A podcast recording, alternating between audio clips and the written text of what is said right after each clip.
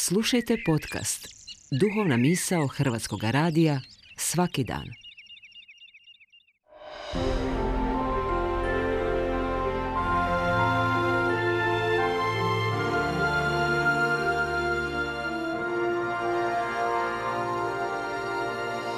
Duhovna misao. Urednica je Blaženka Jančić.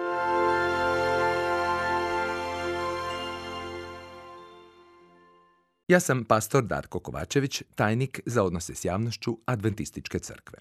Ljudi vole slaviti uskrs.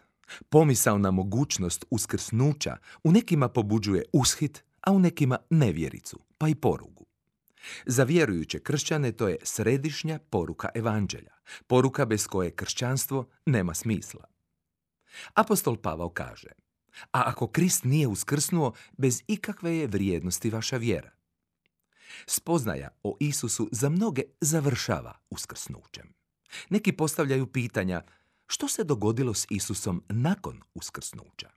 Kamo je otišao i gdje se nalazi danas?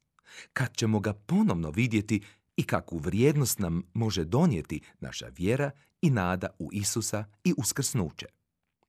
Biblija, nadahnuta, nadnaravna Božja proročka riječ, daje nam konačne odgovore na ova pitanja. Odgovore koji nas mogu oduševiti i učvrstiti u vjeri i dati nam ohrabrenje i sigurnost za blistavu budućnost. Mnogima je poznato da su Marija iz Magdale i još neke žene zatekle prazan Isusov grob kad su došle s mijom mirisima da pomažu Isusovo tijelo. Zašto tražite živoga među mrtvima? On nije ovdje. Uskrsnuo je. Rekla su im dva čovjeka u blistavu odijelu. Nakon toga, u istom danu, Isus se pridružio dvojici putnika za Emaus, koji su razgovarali upravo o njemu i raspeću. Isprva ga nisu prepoznali, ali kad su ga pozvali na objed, shvatili su da je to Isus Krist koji je u tom trenutku nestao. U oduševljenju otišli su obavijestiti o tome i ostale vjernike.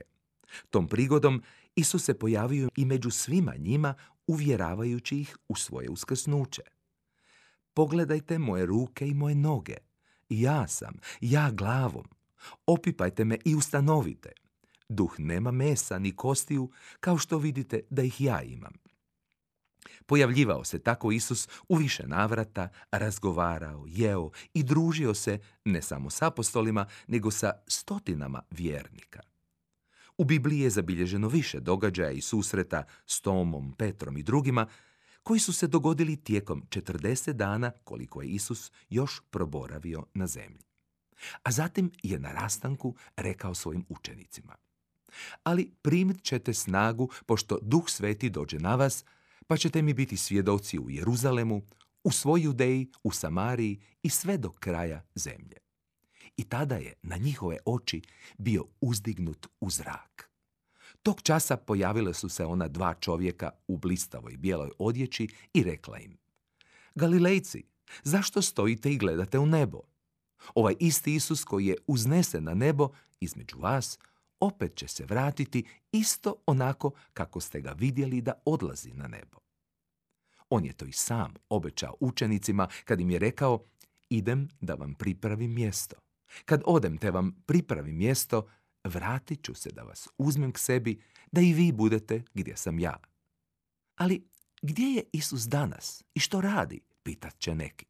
Biblija nas uči da je Isus danas naš svećenik i posrednik pred Božim prijestoljem i sudom. Biblijska objava kaže da on može zauvijek spašavati one koji po njemu dolaze k Bogu jer uvijek živi da posreduje za njih. Apostol Ivan kaže imamo zagovornika kod Oca, Isusa Krista, pravednika. On je žrtva pomirnica za naše grijehe, ne samo naše, nego za grijehe svega svijeta. Kad završi taj sud, Isus će doći po nas kao što je obećao. Tada će se zbiti uskrsnuće vjernih i njihov susret s onima koji će živi dočekati povratak spasitelja svijeta. To je blažena nada, neopisiva vrijednost i vječna radost koju nam donosi vjera u Isusa i uskrsnuće.